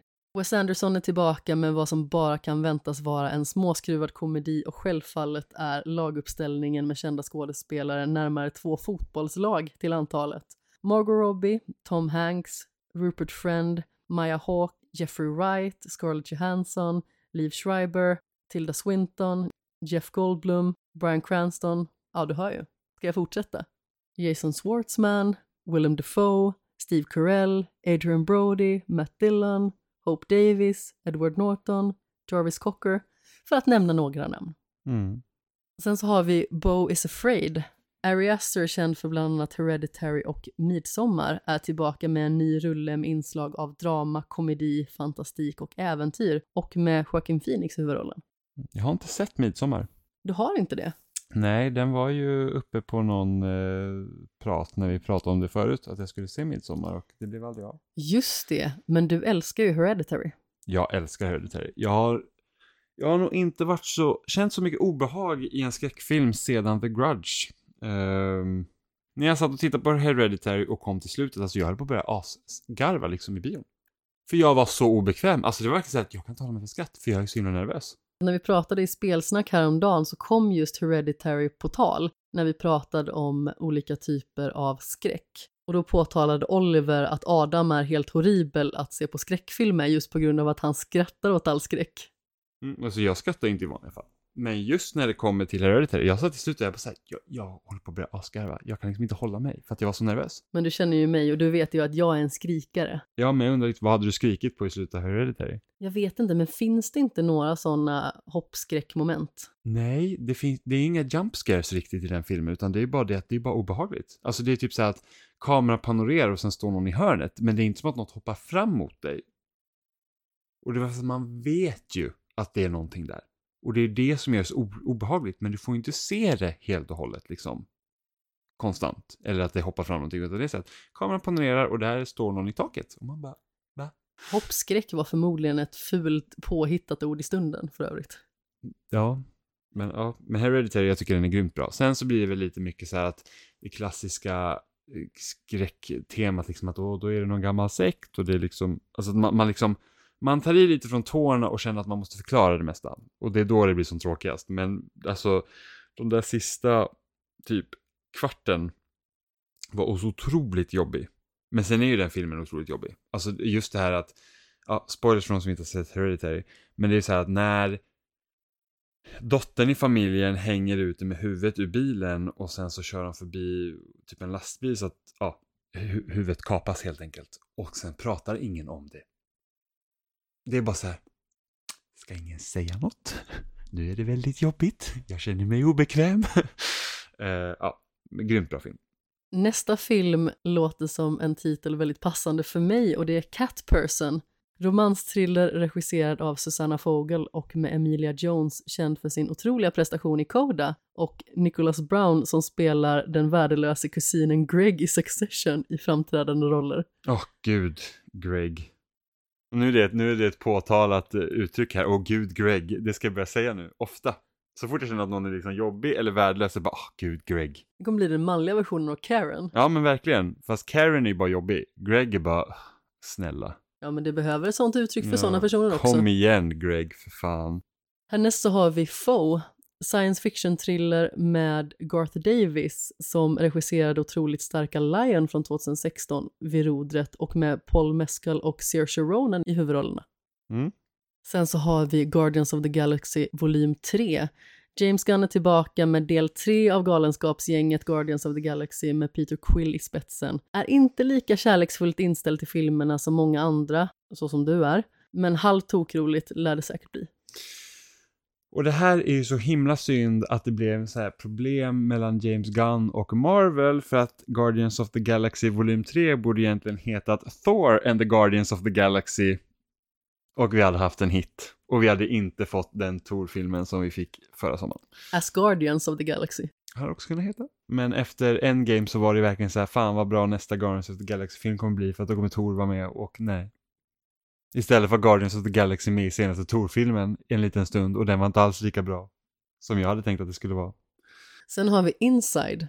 Dramatriller om en man som blir instängd i en lägenhet i New York. Och vem kan bäst porträttera denna galenskap om inte morgonfrillemannen själv, Willem Dafoe? Oj. Väldigt bekant typsnitt på den affischen också. Härnäst har vi How Do You Live Hayao Miyazaki vägrar gå i pension 81 år gammal och i sommar kommer därmed nästa film från Studio Ghibli. Spännande. Killers of the Flower Moon, Martin Scorseses senaste som jag vill minnas att vi även nämnde i fjol. Amerikansk 1920-talstriller med bland annat Leonardo DiCaprio, Robert De Niro och Brendan Fraser. Mm. Sen har vi Knock at the Cabin, M. Night Shyamalan är inte direkt en favorit, men när jag såg att Jonathan Groff skulle vara med blev jag lite svag i knäna och försiktigt intresserad. Jag har också fått väldigt ljumma recensioner. Men som sagt, eh, folk verkar ändå gå och titta på hans filmer. Så den kanske är bra. Och sen, så, vem vet, man kan ju faktiskt tycka om en film som inte får bra recensioner. Ja, men absolut. Och jag har faktiskt inte sett de här recensionerna så himla mycket eller sett några betyg för den delen, utan det var helt enkelt jag snubblade över vilka som skulle vara med i filmen och eh, just den biten fastnade med mig. Mm. Härnäst har vi Manodrome, amerikansk dramatriller med bland annat Jesse Eisenberg och Adrian Brody, regisserad av sydafrikanska John Trengove, om det nu uttalas så. Härnäst är Napoleon, Ridley Scotts egen tolkning av Napoleon och en stor anledning att denna titel verkar intressant är att det är ingen mindre än Joaquin Phoenix som spelar gamle Nappe. Sen har vi Next Goal Wins, fotbollskomedi regisserad av Taika Waititi och som innehåller en Michael Fassbender som ska spela holländsk coach som ska transformera ett lag från förlorare till vinnare. Det låter ju som att det här bara kan bli bra. Mm. Härnäst så har vi The Pale Blue Eye, detektivfilm i regi av Scott Cooper och innehåller välkända ansikten som Christian Bale, Harry Melling, Luke Boynton, Toby Jones, Robert Duvall och Gillian Anderson. Redan släppt på Netflix i början av januari om jag inte missminner mig. Det enda jag tänker på när jag ser den titeln är, är Yu-Gi-Oh! och eh, Blue Eyes White Dragon. Ja, det är en referens som flyger mig rakt över huvudet. Och det var ett av de starkaste korten, i, eller ett av de, som det var presenterat i alla fall när man började kolla på Yu-Gi-Oh! animen var ju ett av de starkaste korten var just Blue Eyes White Dragon. Yu-Gi-Oh! är ett kortspel. Om du inte visste. Det vet jag faktiskt om. Älskade den animen. Alltså blev helt galen i Yu-Gi-Oh! Så jag köpte liksom eh, kort och började samla och spela lite. Och sen så köpte jag mangan och mangan var helt annorlunda i alla fall i början. För att då var det ju... Yu-Gi-Oh! är mest känd för kortspelet då som heter samma sak. Eller ja, det heter Yu-Gi-Oh! då i, eh, i riktiga världen. Sen kommer jag inte ihåg vad kortspelet heter i, eh, i serien. Ehm, men det började egentligen så att Yu-Gi-Oh! då var det massa olika spel som man spelade. Och sen var det kortspel som dök upp i mangan och det var det som var populärt. Så. Sen har vi Sharper, psykologisk thriller av Benjamin Caron om vad jag har förstått det som en rikemansfamilj i stil med familjen Roy i Succession och med skådisar som Julianne Moore, Sebastian Stan och John Lithgow. Näst på tur är Sometimes I think about dying, dramakomedi av Rachel Lambert om en kvinna spelad av Daisy Ridley som, här kommer överraskningen, gillar att fundera på att dö. Oj, vem hade kunnat tro det? Slutligen har vi Wonka. Hur lockande det är att se en film om en ung Willy Wonka återstår att se, men med Timothy Chalamet i huvudrollen och namn som Sally Hawkins, Olivia Colman, Rowan Atkinson och Keegan Michael Key i rolllistan låter den möjligtvis sevärd. Jag har aldrig gillat Kalle Chokladfabriken. Så att eh, jag kan inte säga att jag är så jätteförtjust. Det är just eh, Timothy Chalamet som eh, gör det för mig. Mm. Annars så kunde jag liksom inte bry mig så jättemycket. Mm. Och då har vi anlänt vid skämsfilmen Jimmy. Och vilken är din? Ja, och det här är typ den svåraste kategorin, för det finns ju massa filmer som man inte har sett. Och jag tänkte ju först skämtsamt säga Dune del 1, eh, för att inte haha. Men eh, så roligt ska vi inte ha det. Jag säger Aliens. En film som jag har ägt sedan eh, 2014, för jag köpte Alien 1 och Aliens inför Alien Isolation som jag spelade. Och såg ingen av dem inför det spelet i alla fall, utan jag spelade först. Men jag har sett första Alien, men jag har inte sett Aliens. Och jag tror att den filmen fortfarande är inplastad i min hylla. Jag sitter och sneglar ditåt nu och ja, det är den definitivt. Ja, då så. Där ser man. Och min skämsfilm är Children of Men. Vi kommer ju att prata om den i och med The Last of Us som vi sitter och kollar på i nuläget. Och jag konstaterade att eh, den eh, faktiskt förmodligen har förväxlats i min hjärna med någon annan film. Och eh, nu hoppade den direkt in på den här kategorin som en film som jag absolut borde se och inte har sett. Ja, gud ja. Jag tycker of Men är jättebra. Tung film. Det är precis vad vi gillar. Mm. Feelbad-filmer, favoritgenren.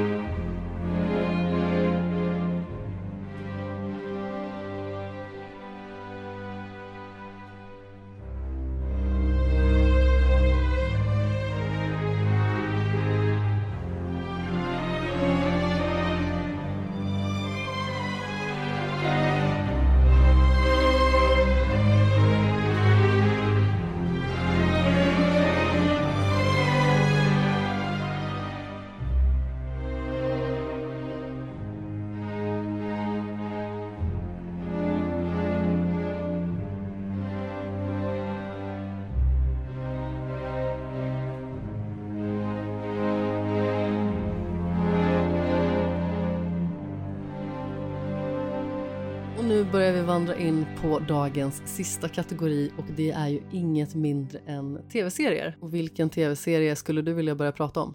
Yellow Jacket säsong 2. Eh, första säsongen som vi såg förra året är ju lite av en Lost för 20-talet egentligen.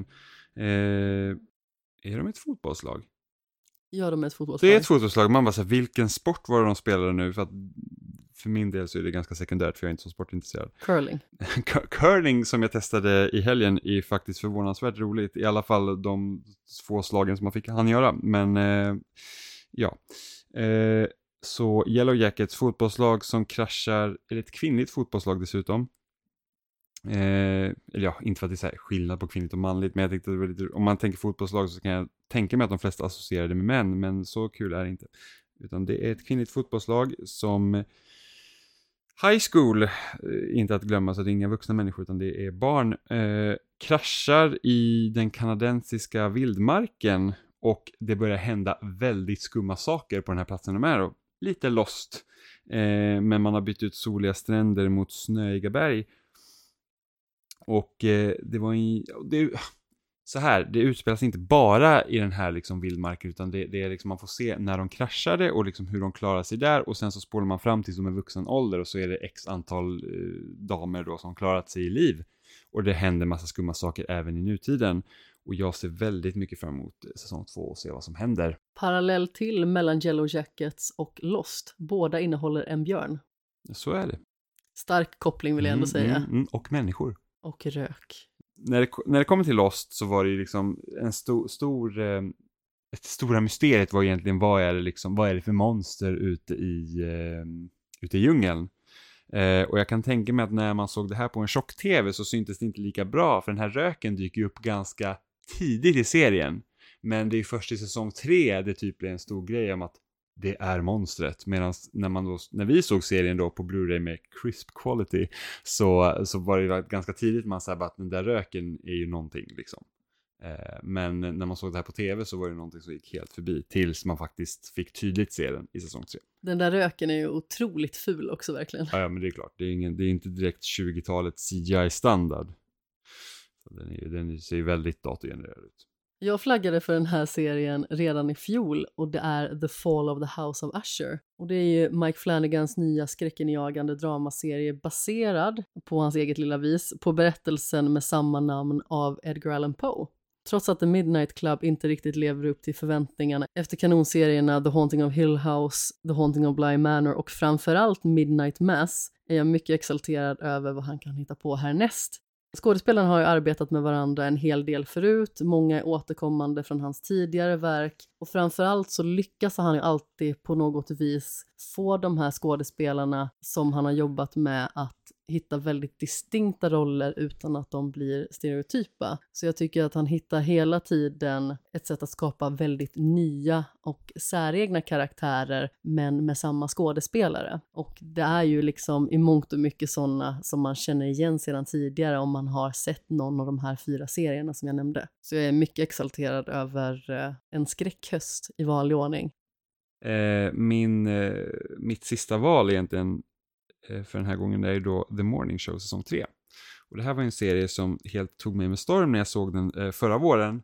Eh, och jag har ju liksom hört, Oliver har tipsat om den och, och jag har liksom hört att så här, The Morning Show ska liksom vara riktigt bra. Men ett, vi hade inte haft Apple TV Plus och eh, det har liksom inte bara blivit av då att man har sett den och så har man liksom ignorerat den. Men nu har jag sett, fick några gratis månader på Apple TV, tänkte att ja men jag gillar Jennifer Aniston, jag gillar eh, Reese Witherspoon så why not liksom. Och den var ju superkanonbra verkligen. Gillar Steve Carell också, by the way.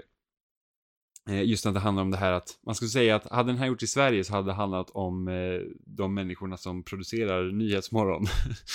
Ehm, och serien utspelar sig då en tid efter metoo-rörelsen liksom startade och det kom helt plötsligt fram att då eh, att eh, Steve Carells karaktär då har liksom förgripit sig och liksom använt sin eh, maktposition till att också vara ett, liksom ett, ett creep så att säga. Och han förstår liksom inte riktigt det. Så den, den balanserar ju väldigt mycket mellan så här att kvinnornas berättelse och sen liksom hur han också hanterar det. Liksom att du har liksom förövaren som bara så här att inser att jag har fan gjort fel. Eh, och, och så kör den. Och liksom tar det ämnet och gör det väldigt, väldigt bra. Eh, låter liksom rätt röster få bli hörda och liksom verkligen egentligen visar hur det kan vara att varför folk inte tror och varför det blir fel och hur liksom man eh, egentligen också eh, gör rätt för sig också. Liksom, vad, vad, är liksom, vad är det som måste hända för att liksom göra förändringar? Och självklart finns det en massa svin i den här serien och det är liksom, det är någonting som inte bara är en persons fel utan det går ju liksom långt upp åt höger och vänster. Eh, och jag tycker spel, eh, spelet, serien balanserar de här svåra frågorna väldigt bra. Och framförallt så känns det som att det är väldigt nyanserade karaktärer också. Det är liksom inte bara genomunda skurkar, utan det är liksom karaktärer som har svårt att greppa att de faktiskt har felat. Och eh, framförallt så tycker jag ju att porträtteringen av de personer som har blivit utsatta i serien är otroligt starka. Det var ju flera gånger som man liksom satt med, eh, inte bara en, utan en uppsjö tårar i ögonen, bara för att det var liksom så stark porträttering av den typen av problematik som är väldigt utbredd. Sen så är ju eh, Steve Carell och Jennifer Anistons karaktärer liksom amerikansk morgon-tvs mamma och pappa så det blir ju på något sätt också en väldigt stor grej. Ja men det är lite som om det skulle visa sig att Steffo Törnqvist och eh, Jenny Strömstedt skulle liksom vara riktiga jäkla ärkesvin. Det, alltså det hade ju blivit en stor skandal i Sverige om det hade varit så liksom. Eh, men ja, Eh, jag tycker verkligen den är bra. Och det liksom förringar liksom inte, även om man liksom gillar även karaktärer som är sviniga, så liksom visar det inte heller att man liksom bara ursäktar deras beteende. Vilket det lätt kan bli i, i, liksom i serier där det är så att ja, men det här är ett svin men vi gillar ju den personen ändå. Ja men precis, man blir lite lättköpt i vissa fall men så är det inte här. Nej. För ta en karaktär som Jennifer Anistons till exempel. Nu är ju inte det en skådespelare som jag har gillat rent historiskt men jag tycker att hon gör en väldigt stark rollprestation här. Man vandrar ju konstant mellan att avsky henne och att liksom uppskatta henne och sympatisera med henne. Ja, precis. Och sen liksom ju mer det nystas upp i deras förflutna, desto mer får man ju den här helhetsbilden också. Och det är ju det som många inte ser när man liksom får en historia berättad av media. Där kan det ju bli väldigt endimensionellt och där blir det liksom väldigt tydligt. Det här är skurken, det här är inte skurken. Mm, precis. Min andra serie är också en uppföljare. Det är säsong nummer två av Our Flag Means Death Första säsongen som vi kommer att beröra lite djupare i ett framtida avsnitt började enligt mig en smula svajigt. Men så fort Blackbeard kom in i bilden blev den dock fenomenal och jag ville i stort sett bara ha mer. Och det här är ju liksom en humoristisk piratserie som man blir så himla varm i hela kroppen av. För att det är liksom så tokroligt och det känns som att de sätter huvudet på spiken i liksom så många olika analogier. Det är verkligen otroligt roligt hur de har byggt upp den här serien och alla liksom sådana här romantiska komedigrejer som man spelar på under den här så att säga romcom piratserien. Mm. Det är lite som att ha tagit Jack Sparrow och sen har man gjort en komedi liksom av det och sen där piraterna får liksom vara så värdelösa som Jack Sparrow förmodligen hade varit om det hade varit på riktigt. Liksom. Eh, men sen lindar man liksom in det i ett det är inte liksom matinéäventyret som står i fokus, utan det är karaktärerna. När den här serien växer och blir bra på riktigt, då är den verkligen fantastisk. Och jag var ju nästan ledsen när den tog slut. Däremot blev jag ju desto gladare då när jag fick veta ganska så tätt inpå att det kommer en ny säsong redan i år. Jag vet inte riktigt när den kommer, men att den kommer, det värmer ju en i magen. Vi borde också se Black Sails. Den rör lite samma teman som eh, Our Flag Means Death, men det är ingen eh, komedi utan det är en dramaserie. Eh, alltså den är, den är grymt bra. Första säsongen är lite, alltså den, den är verkligen så att den, den, hittar inte riktigt sitt, sitt fotfäste där. Och jag var liksom osäker på om jag ville se vidare efter första säsongen faktiskt. Men sen, alltså jäklar vad den drar iväg. Den kan ha ett av de bästa sluten jag någonsin har sett i en tv-serie. När jag såg slutet på den, då sa jag till Oliver, jag bara, Oliver du måste se den här serien för den, den slutar perfekt. Det är fyra säsonger. Alltså det jag bara, den, den slutar så pass bra så att även om man inte gillar den i början så, så är det värt att se den. Helt kanon. Eh, helt tagen av den. Och då har vi återigen den här långa harangen av verk som jag kommer att rabbla upp. Och sedan så får vi chansen helt enkelt att slänga in lite kommentarer strax därefter. Första serien är All the light we cannot see. Ungdomscentrerat krigsdrama baserat på en bok med samma namn med Arya Maria Loberti, Mark Ruffalo, Hugh Laurie och Louise Hoffman. Mm, spännande. Och nästa titel vet jag att du är lite mer intresserad av, The Bear säsong 2. Ja, gud ja. Det ska bli jättespännande att få se den. Alltså, riktigt bra dramaserie som verkligen fokuserar på karaktärerna. Eftersom den liksom, den blir liksom inte större än deras restaurang egentligen. Och det är det som är så himla bra med den. Ja, och vi djupdök ju i seriens första säsong i avsnitt nummer 98 av Skämshögen som innehöll både mattema och vår gode vän Anders Brunlöv. Och det här är ju en serie som visar de grisiga sidorna av att jobba i en restaurangkontext och som behandlar ämnet sorgarbete på ett intressant vis. jag tänkte sorgarbete, tänkte jag direkt vad sorgligt det var att jobba i restaurang. Oh, så, så, så elak ska jag inte vara. Men jag, jag, var, jag var inte förtjust i restaurangbranschen. Det kan jag förstå. Utefter vad du har berättat. Mm. Men alltså, passar inte mig som person.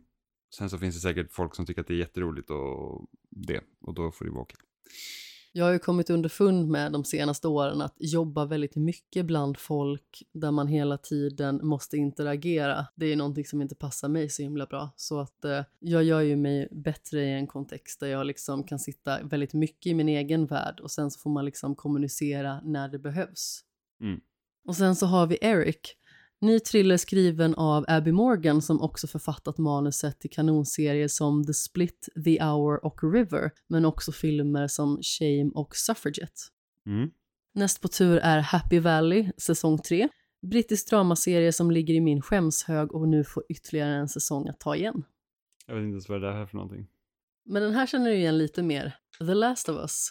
Serien baserad på spelet från 2013 har redan gjort succé med sina fyra första avsnitt och praktiskt taget fick internet att gå sönder med den tredje episoden. The Last of Us är trots allt ett av mina favoritspel och jag hoppas innerligt att serien fortsätter i samma anda. Då blir den nog eh, svårslagen. Ja, det är bra hittills i alla fall. Sen har vi Pokerface, dramakomedi stiliserad som en veckans fall och skapad av Ryan Johnson. Mm, ja, med eh, hon från Orange is the new black i huvudrollen. Natasha Leon. Jag tror att den här har släppts redan också. Japp, det har den. Sen har vi Six Four. Serie baserad på en japansk kriminalroman av Hideo Yokoyama, men vad jag har förstått det kommer det vara en amerikansk adaption. Mm. Härnäst har vi Succession säsong 4. Serien om den rika rövhålsfamiljen Roy fortsätter och vi är ju precis igenom första säsongen och är nu fast. Början är segstartad men bjuder senare på löjligt underhållande intriger. Ja, och jag har ju hört att tredje säsongen ska vara exceptionell. Det var så jag fick upp ögonen för serien, så att jag har ju höga förhoppningar. Hade du sett den någonting innan vi Nej. började se den? Jag har inte ens visst om att den existerade förrän typ våren förra året. Ah, okej. Jag vill minnas att det var när jag fortfarande bodde borta på hemvägen som jag och min mamma började se på den här, men jag tyckte att den var otroligt trög i början och i och med att karaktärerna är så extremt osympatiska så var den lite svår att komma in i. Och det är verkligen typ den här, åh, jag har så mycket pengar. Torka sig med en sedel. Ja, precis. Sen så har vi The Witcher säsong 3. Dessvärre sista säsongen med Henry Cavill som vår älskade surpuppa Geralt of Rivia och Liam Hemsworth, reabacksversionen av Chris, har väldigt stora skor att fylla. Ja, jag tycker att det är fruktansvärt att, att eh, Henry Cavill ska bytas ut. Det är liksom lite så här att, ah, nej, nej. Personligen känner jag, ni kan lika gärna lägga ner. Ja, men samtidigt så, jag var ju inte helt såld heller på att Henry Cavill skulle vara Geralt från första början heller. Så man vet ju aldrig, men samtidigt så att nu känner vi en karaktär redan och byta ut huvudrollen när serien är kanske inte ens hälften klar, det, ja. Det är väldigt svårjobbat. Det är ju skillnad om det är någon liten bikaraktär som man inte ser så mycket av. Men just när det är huvudkaraktären, då är det liksom svårt att undgå. Ja, och just också det med att han skulle inte fortsätta som Geralt för att han skulle fortsätta vara Superman då och det liksom funkar inte tidsmässigt antar jag. Och sen så blev det liksom inget av det heller när James Gunn tog över. Det var så här bara jaha, vi förlorar Geralt och det blir ingen mer Henry Cavill som Superman heller. Så bara mhm, mhm, mhm, vad ska vi göra åt det här? Liam. Sen så var det väl liksom inte bara att han skulle spela Superman som var grejen, utan det verkade ju som att Henry Cavill var lite missnöjd med hur de hanterade källmaterialet. Ja, men det är rykten så det vågar jag inte säga om det är rätt eller inte. Jag vågar inte heller svara på det. Jag har inte personligen kontaktat Henry. Vi är inte på den basen ännu. Nej, du kanske inte. Nej, men du har en direktlina Nej, in men till jag har direktlinje till Henry. Sist så har vi Your Honor säsong 2. En av år 2021s bästa serier med Bryan Cranston i huvudrollen är nyligen tillbaka med en överraskande andra säsong. Jag upplevde ju att första säsongen hade ett tydligt slut och jag har lite svårt att se vad de ska ta den här andra säsongen. Den verkar däremot inte ointressant efter de första avsnitten som vi har sett. Mm. Men återigen, jag kände liksom att första säsongen var så otroligt komplett och det som hände är väldigt svårt att gå vidare ifrån. Så jag kände att en andra säsong hade absolut inte behövts, men vi kommer ju såklart den. Mm. Och naturligtvis så ska vi ju gräva ner oss i skämshögen även i denna kategori och då vill jag veta vilken skämsserie har du valt Jimmy? Jag har ju redan börjat kolla på min skämtserie och det är ju The Expanse. Eh, som är en sci-fi-serie eh, som handlar om då att människor har lyckats ja, befolkat vårt solsystem helt enkelt. Ehm, och de har liksom kört lite med den här jordnära modellen så att det är inga aliens och sånt i, i serien utan det är liksom, det är människor. Ehm, så människor har befolkat Mars ehm, och det är liksom, det är ganska mycket osämja mellan jorden och Mars. Ehm, så att det är typ, alltså det finns hela tiden risk för att det ska bli krig med de här två liksom, eh, planeterna. Eh, och sen så har du då The Belt som är liksom området mellan där det liksom massa små planeter och, och månar och, och hela allt det som är liksom så här, det är typ som slumområden liksom, eh, som utnyttjas och så. Eh, och sen så händer det lite grejer då eh, som gör att det, det trappas upp mer och mer. Eh, jag blir chockad över att det händer grejer. Ja, precis. Det är väldigt spännande. Eh, jag, jag tycker den här serien är, är, bra hittills. Jag är nästan igenom säsong två på den av sex. Eh, det enda jag motsätter mig mot är att huvudrollen, eller ja, den som då ska vara huvudkaraktären i serien är skittråkig. Så att jag hoppas ju liksom typ att det blir typ en nästan så här Orange is the new black eh, variant att den karaktären fasas ut lite mer och mer. Så att det är liksom så här, de, för alla, typ alla andra karaktärer är mycket mer intressant än huvudkaraktären. Huvudkaraktären är skittråkig, det är typ så här bara jag gör rätt för mig, jag ska rädda alla, jag har mamma-komplex. Typ. Sen så är ju också personen som är väldigt fäst vid huvudkaraktär i allmänhet. Ja, men alltså för mig gör det ingenting att en, alltså, en huvudkaraktär är liksom så ganska straightforward och, och, och nästintill tråkig. Men det, det här är liksom bara verkligen så här, ah, vilken mellanmjölkspojke. Min skämserie har jag faktiskt också börjat smygkolla på lite grann och det är ju What We Do In The Shadows. En dokumentär om vampyrer skapad av bland annat Jermaine Clement och Taika Waititi. Och jag hade ju den som sovserie någon gång under tiden jag bodde i min lilla etta. Och det var ju uppenbarligen ett misstag. Nu har jag dock börjat se den och även sett filmförlagen. Så förhoppningsvis får jag lite momentum av det. Mm. Och det är ju liksom en väldigt charmig uppsättning karaktärer och just hela den här biten med hur de försöker att eh, finna sig själv i ett samhälle och eh, hur man liksom ska passa in det i den kontexten. Det är ju väldigt roligt. Men jag tycker ju liksom hittills att det jag har sett av eh, What We Do In The Shadows definitivt är svagare än till exempel Our Flag Means Death som ju är lite samma sak fast med pirater. Mm. Med det sagt så vill jag ju liksom inte likställa dem, det är inte exakt likadana serier och Eh, de har ju liksom olika synvinklar och fokus. Men det känns lite som att eh, båda två är liksom de här humorserierna som har liksom sin egen spin på komedi. Mm. Spännande.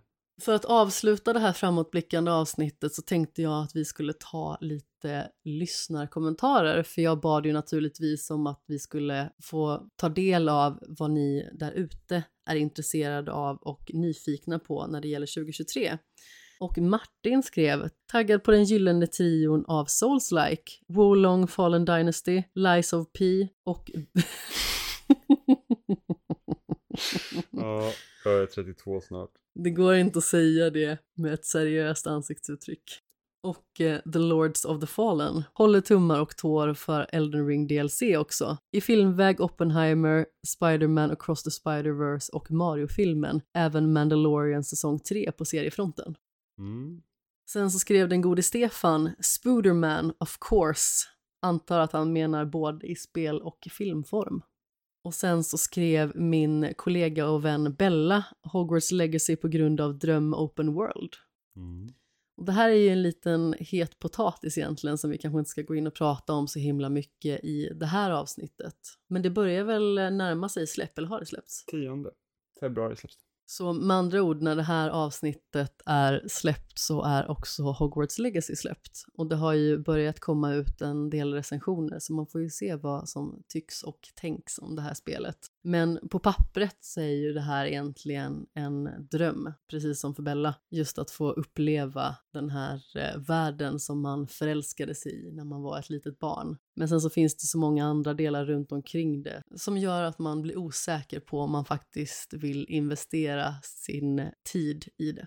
Det blir så när författaren till Harry Potter överlag jämför sig själv med suffragetterna för att folk eh, kritiserar hennes eh, åsikter om att inte stå upp för lika rätt för alla människor. För att oj vad det gömmer sig många våldtäktsmän för transkvinnor för det är inte som att män våldtar utan att klä ut sig till kvinnor. Något som jag reflekterat över den senaste tiden just när det gäller henne, det är ju att det är så otroligt sorgligt att en person som, vad jag har förstått, har gått igenom många och långa, väldigt svåra perioder, väljer att använda liksom den mediala vidd som hon har för att sparka neråt på en grupp som i allmänhet förmodligen har det väldigt svårt också.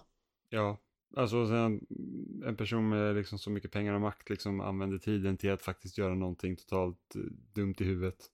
Är väl det tråkigaste. När man istället skulle kunna göra väldigt många fina saker med det utrymmet. Mm. Man har också kunnat hålla käft. Det är liksom någonting man har kunnat göra. Man har inte behövt liksom så här känna att men det är så konstiga uttalanden, det finns inget belägg för det heller. Liksom all forskning går emot det hon säger och det är liksom bara så här, mm, alltså du... Men sen som sagt, det är alltså Storbritannien är ju också en väldigt transfobisk nation också. Eh, väldigt konservativa. Ja, och, och, det, och det egentligen det kan man också kolla liksom man läser in i Harry Potter-böckerna, så att hon använder till liksom att, att förklä sig till att liksom lura människor. Och det går ju liksom igen egentligen, liksom, så att hon, hon påpekar mycket så att, ja men, typ män kommer klä till kvinnor, springa in på toaletterna och våldta hejdlöst. Och man bara, men det finns ingenting som hindrar folk från att göra det idag. Och det är inte som att våldtäkter inte sker redan. Det är liksom, det finns liksom inga belägg för vad hon tror. Nej, men det känns ju liksom bara som en sak som man använder för att förstärka sitt eget märkliga narrativ. Men jag tänker att vi ska inte gå in så himla mycket mer på den här diskussionen idag för att jag blir så extremt upprörd när jag tänker på de här sakerna och eh, jag var tvungen att hålla mina hästar ganska så rejält när vi pratade om tredje episoden av The Last of Us också som eh, delvis har eh, fått otroligt mycket hyllningar men som också har fått otroligt mycket kommentarer som visar en väldigt mörk sida av världen och mm. internet i synnerhet. Mm. Men vi ska börja runda av för idag Jimmy och skämshögen hittar man ju på sociala medier i form av snabla skamshogen på Twitter och Instagram. Vi finns på Facebook. Det går att skicka elektronisk post till skamshogensgmail.com om man föredrar det. Vill man dela med sig av någonting mer som man är intresserad av eller någonting som man känner att vi kanske glömde under den här dragningen och vill belysa lite extra så är det bara att skicka ett meddelande var finner man dig för någonstans Jimmy? Jag pratar om spel i spelsnack och jag skriver om spel på loading.se. Även jag skriver för loading och pratar i spelsnack och det gör vi ju på veckolig basis. Så vill man höra våra röster mer så kan man naturligtvis göra det på onsdagar då spelsnack släpps. Och naturligtvis hoppas ju vi på ett väldigt intressant år och att så många av de här titlarna som möjligt kommer att vara spännande saker som vi följer upp. Nästa avsnitt antar jag kommer vi fokusera ganska så mycket på HBOs The Last of Us och då har vi med en gäst som ni kommer att eh, känna igen både från en eh, väldigt känd podcast men också som har varit med i den här podcasten flera gånger tidigare. Och jag pratar naturligtvis om den gode Mats Nylund. Så vänligen var exalterade och eh, ni får ha det fantastiskt där ute så länge så säger vi puss i. Hej då.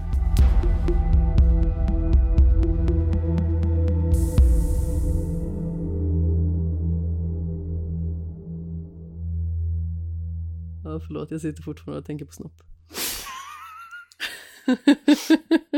det blir inte bättre att du sa det igen. Nej, jag vet. Det är hårt.